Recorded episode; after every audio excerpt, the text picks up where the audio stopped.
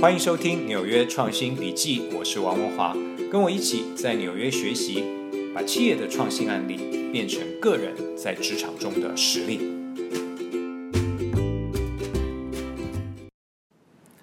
嗨，纽约创新笔记的朋友，大家好，我是王文华，今天跟大家聊的题目是咖啡之神霍华舒兹教我的三个提升自己的方法。好，一样从热门话题切入。这个话题是二零一八年六月底，星巴克的老板霍华舒兹宣布退休啦。啊，表面上的说法是说我要多陪陪自己的家人。好，很多公众人物退休都会这么说嘛，哦。但大家知道这其中必有隐情啊。于是很多人就揣测喽，他是在二零二零年想竞选美国总统。那这是真是假，我不知道。但霍华舒兹离开星巴克也算是一个时代的结束，毕竟他是打造星巴克这个品牌的灵魂人物。所以我就想回顾一下他在星巴克时期的大事，从中跟大家分享我学到的三件事情。第一件，我在笔记中写下的字句是这样的：我说，虽然目前是员工，但如果有一天想当老板，那么现在在心态上。就要比老板更老板。好，这句话是什么意思呢？霍华舒兹其实不是星巴克的创办人啊，星巴克是由三位男士所创办。他们当初的业务主要是销售咖啡豆或茶叶。好，但为什么大家常常误以为舒兹是老板呢？因为他在一九八七年花了三百八十万美金买下星巴克。好，这是当年的价钱了。在二零一八年七月十六号，星巴克的市值已经到了七百一十六亿美金。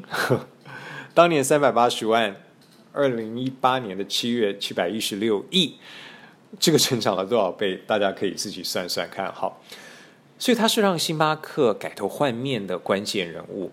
我们来回顾一下当年的霍华舒兹吧。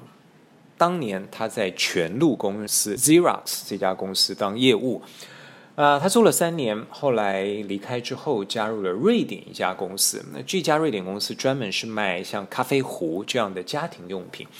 那当时星巴克是这家瑞典公司的客户，好，所以当时霍华舒斯去星巴克其实是拜访客户啊。可是没想到他一到了西雅图，一进了星巴克就着迷了。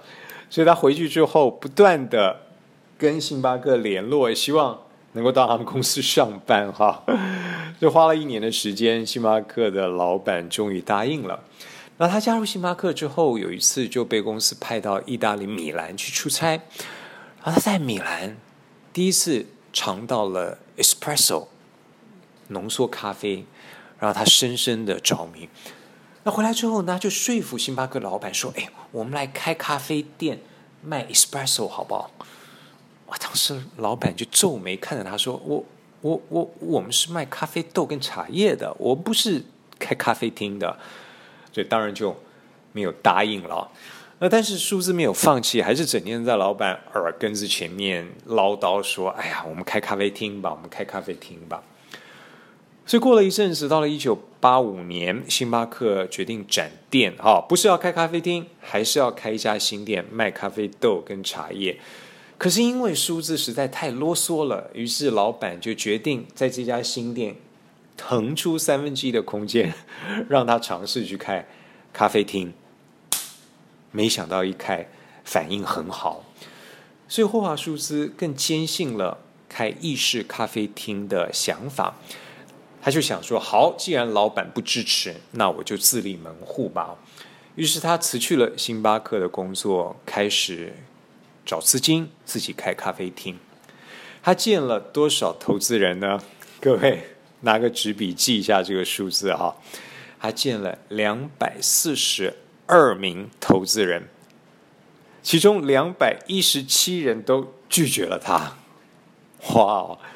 我在我笔记本上把这个数字写下来。我为什么要写下来呢？是要提醒我自己，好，未来如果没有遭到两百一十七人拒绝，千万不要放弃。哇，数字没有放弃，好，所以他得到了少数几名投资人的支持，开了他的咖啡厅。然然后咖啡厅开了一年之后呢，他接到星巴克老板的电话，怎么回事呢？因为星巴克老板在一九八七年不想再做了啊，决定把星巴克给出售。那他们记得当初这个热情的员工舒兹，所以第一通电话就问他说：“你想不想买下来？”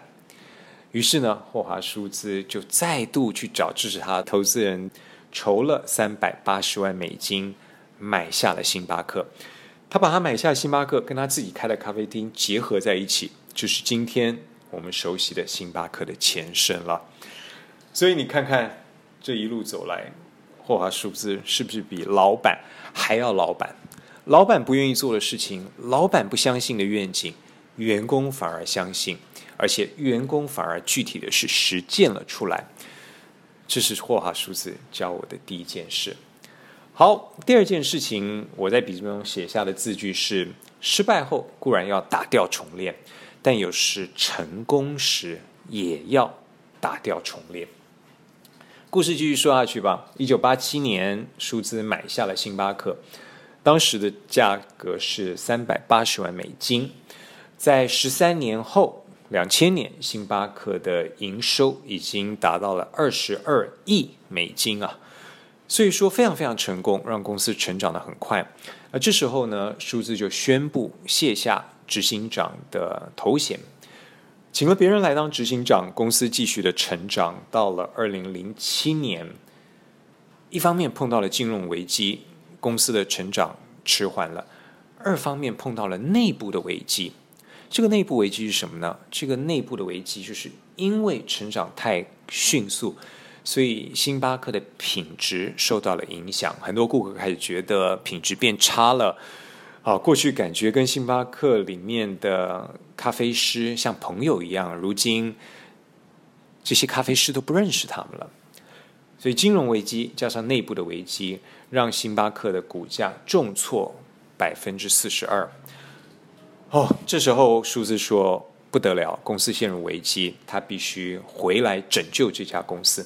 所以在二零零八年，他回国当执行长。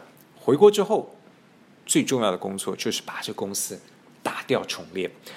怎么打掉呢？他做了两件很有魄力的事情。第一件，我刚才说，公司的危机来自于过度快速的展店，于是他快刀斩乱麻，关了九百家星巴克的门市。那其中八百家都开业不到一年，啊，大家可以想象这是多么痛的决定，但痛还是得做。第二件他做的很有魄力的事情，是在二零零八年的二月二十六号那一天，在傍晚五点半，全美国的星巴克暂停营业三个小时。为什么全美星巴克都要暂停营业呢？因为霍华舒兹。决定要重新训练所有星巴克的员工，当时大概有十三万五千名员工，全部重新训练。训练什么呢？训练他们怎么样泡出一杯完美的意式咖啡。所以大家想想看，全美星巴克暂停营业三个小时造成的营业损失有多少？痛不痛？痛。但是要不要做？还是要做。所以从这两件事，你可以看出霍华舒兹打掉重练的决心。好，这是我学到的第二件事。我学到最后一件事情是不要讨好每个人。有时候做一些事情要不怕争议，纵使产生争议，也要勇于创新。在星巴克的历史中，这样的例子太多了，我就举出最近的几件跟各位分享。哈，首先是二零一七年的十一月一号。星巴克推出了庆祝感恩节，还有圣诞节的假日杯啊！每一年到了这个时间，星巴克都会推出一个假日杯。那这个杯子是一个特殊的纸杯。那你到星巴克店里面，如果外带的话，就可以拿到这个纸杯，一起庆祝感恩节、圣诞节这样的气氛。那二零一七年的纸杯很特别了，它的图案是一对情侣牵手啊。那这个手你看不出所以然来，可是，在同一时间播出的假日杯的宣传影片中，你就可以看出这是一对女生跟女生的伴侣，所以很多媒体就把这杯子称为“女同志杯”哦。那星巴克这么主流的品牌推出女同志杯，大家可以想象啊，很多保守团体就会加以抨击。我想星巴克也预期这样的抨击吧，但是他们不畏争议，还是推出了这样的杯子。这是他的第一个创新。其他的创新还包括在二零一七年的十一月十三号啊，星巴克宣布，未来呢，他。不想要再卖这些先做好的三明治或是甜点，好，大家到星巴克应该知道，它的冰箱里面很多已经事先做好的三明治甜点，可不可以吃？当然可以吃，但是美不美味呢？嗯，就要打上一个问号了。那星巴克看到了这个问题，于是他宣布呢，未来他要在星巴克里面好卖出可以现做的很多。食品好，包括披萨啦，好，提拉米苏啦，或是三明治等等，好，他们非常有野心。他说，他们未来菜单上会有一百多样的餐点，好，都是可以现点现做的。那这对星巴克也是一个非常大的考验。好，会不会困难？当然困难，但是要不要尝试？当然要尝试。那最后一个创新是在二零一八年的七月十七号啊，这个星巴克宣布跟麦当劳合作。好，你没听错啊，星巴克跟他在咖啡上的头号竞争者麦当劳合作。合作什么呢？合作要一起去研发这完全可回收的纸杯，还有纸杯盖，好，以及吸管。哦，这两家。公司合作不得了，因为这两家公司占全世界百分之四的纸杯的用量。好，如果这两家的合作能够让所有的纸杯、杯盖和吸管都变成可回收的话，那对环境保护来讲是一件非常有意义的事情。所以，为了要做这件有意义的事情，星巴克不惜跟他的头号竞争者合作。公司里会不会有人反对？绝对会有。但是，要不要创新？还是要创新。好，所以我就想用这三个近期的例子跟大家分享，这是一家不畏争议、不断创新的公司。好，总结一下今天这一集跟大家分享的三点：第一，虽然目前是员工，但如果有一天想当老板，今天你在心态上就要比老板还要老板。好，所以记得数字。跟老板提新的想法，老板不赞成，他自立门户，后来甚至把老板的公司给买下的故事。啊，第二点，失败后固然要打掉重练，但是成功的时候也要打掉重练。